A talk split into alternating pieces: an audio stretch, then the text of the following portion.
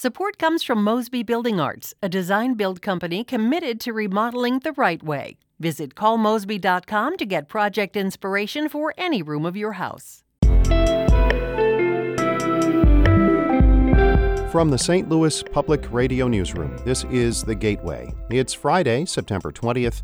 I'm Wayne Pratt. Ahead, conductor Stéphane Denève fell in love with music as a young child in a small town in northern France. I was going to a Catholic school with um, an old nun that was playing the organ. When I was 10, I was hiding to listen to her because I thought the sound of an organ was extraordinary. St. Louis Public Radio's Jeremy Goodwin visited Denève as the conductor prepared for his first concert as the new music director of the St. Louis Symphony Orchestra. First, the news. Missouri Governor Mike Parson is pledging additional manpower and funding to help St. Louis and St. Louis County fight a wave of violent crime.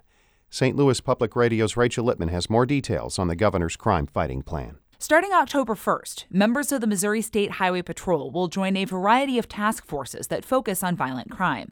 They'll also be deployed along the city's highways in what Parson calls surges. A total of 25 troopers are involved. This is not the first time troopers have been a part of crime fighting efforts. They patrolled in the city limits between July 2017 and March of last year as part of former Governor Eric Greitens' so called St. Louis Safety Plan. Parson says he believes these new patrols will have an impact. We're working with the federal and the state and the county and the city to really making sure we utilize them resources where they need to go. Parson also announced he would direct $2 million of state funding to victims of crime in St. Louis. I'm Rachel Lippmann. St. Louis Public Radio. The state of Missouri has recorded its first vaping related death. The Department of Health and Senior Services says a man in his mid 40s died this week at Mercy Hospital in St. Louis. He had an illness associated with the use of e cigarettes. State health officials say the man had normal lung function before starting to vape in May. His name has not been released. He was hospitalized since August 22nd. The state is reporting more than 20 cases of possible vaping related illnesses since late August. The Centers for Disease Control and Prevention says there have now been eight vaping related deaths in the U.S., including one in Illinois. Controversial developer Paul McKee might have another chance at more than $8 million in tax incentives for his Northside urgent care development. As St. Louis Public Radio's Kae Petrin reports, the project has struggled and the new agreement would extend construction deadlines by about two years. The Board of Aldermen will consider renewing a development agreement that partially reimburses McKee for building a three bed urgent care on the former Pruitt Igoe site. Alderwoman Tamika Hubbard has proposed a bill that would update the agreement. The new terms would give McKee extensions to find financing and complete the project. By the current agreement, construction on the urgent care should have ended in February, but right now the site is a mostly empty lot. It's also not clear if the existing agreement even can be renewed, since the city claims McKee failed to uphold his end of the larger Northside Regeneration development deal. City officials said in a statement that they're reviewing the proposal, but declined to comment on whether they plan to work with the developer again. Representatives for the urgent care canceled a scheduled interview. I'm Kae Petrin, St. Louis Public Radio. If you are a fan of this podcast, tell a friend. Also, tell others by writing a review or rating us on iTunes, Spotify, Stitcher, or wherever you get your podcasts. This weekend marks the beginning of the Stéphane Denève era at Powell Hall. The French conductor is only the 13th music director in the 139 year history of the St. Louis Symphony Orchestra. It's a big milestone for the 47 year old who comes from a working class family, but says he discovered at an early age that he was born to conduct. St. Louis Public Radio's Jeremy Goodwin has more. The day I visit Stéphane Denève at Powell Hall, he's very excited. A piano he'd asked for was delivered to his new office the day before, and he's eager to take requests. Anything you want to hear? What, uh, what do you like? Oh man, want to play some pop music? Pop, pop, pop. Uh, Michael Jackson? Sure.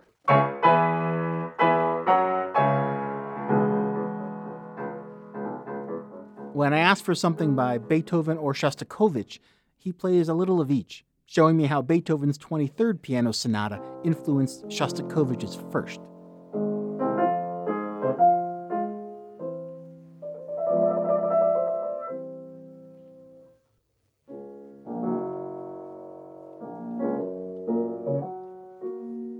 But Denève was not hired for his piano playing. He's here for his first opportunity to lead an American orchestra as its music director. He also leads the Brussels Philharmonic, where his wife and 11 year old daughter live. Classical conductors can get a reputation for being aloof, humorless, very protective of their status. Denève is different. He grew up in a small town in the north of France and was not expected to become a professional musician. I have the feeling that this life that I have is a permanent bonus.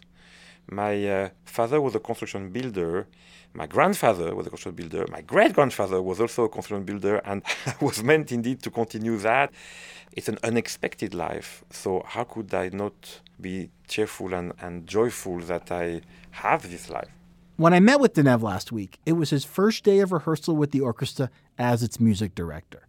He was wearing all white, just like he did on his wedding day, in tribute, he said, to his new musical marriage with St. Louis Symphony Orchestra.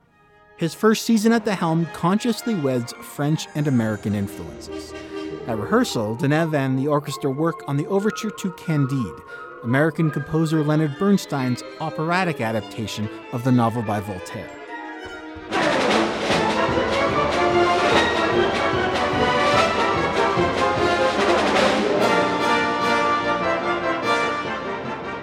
The season's formal opening concerts this weekend include George Gershwin's An American in Paris and works by French favorites Ravel and Debussy. Denève knows he's come a long way. I was going to a Catholic school with um, an old nun that was playing the organ. When I was 10, I was hiding to listen to her because I thought the sound of an organ was extraordinary. One time she found him hiding there amid the pews and suggested he take piano lessons. He did. And on his 14th birthday, he conducted a student ensemble for the first time. That's uh, how I got the virus, I must say, and I decided to become um, a conductor quite early. I, I, really kind of knew in me that uh, that I would do that.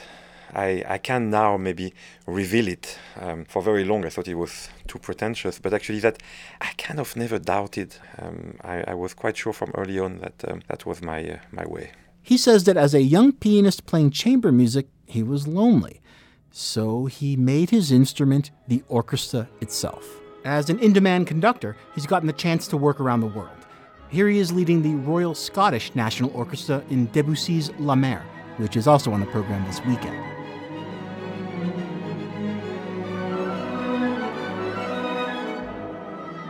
From very early on, I really got the pleasure of sculpting the sound, of um, communicating the joy of music uh, with people. You feel so many different energies and you try to, uh, to just put them together. He'll sculpt the sound in St. Louis more than a dozen times this season, in the first year of his new marriage. I'm Jeremy Goodwin, St. Louis Public Radio. Our David Cazares edited that report. Shula Neuman is the executive editor of St. Louis Public Radio. Music by Ryan McNeely of Adult Fur. I'm Wayne Pratt, and from the St. Louis Public Radio Newsroom, this has been The Gateway.